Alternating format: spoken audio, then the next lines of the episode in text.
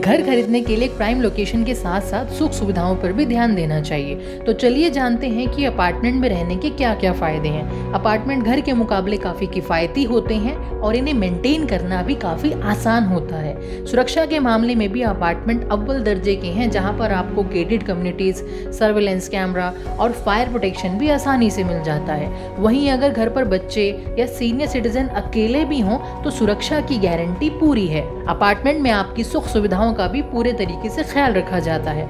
फिर चाहे club house हो, बच्चों के खेलने के लिए प्लेइंग ग्राउंड स्विमिंग पूल्स या फिटनेस के लिए योगा और फिटनेस सेंटर अब देखिए, कहते हैं ना कि टाइम इज़ मनी तो अपार्टमेंट में रहते हुए आप इसे बर्बाद होने से बचा सकते हैं। शॉपिंग सेंटर्स और डिपार्टमेंटल स्टोर्स एक ही छत के नीचे पाकर।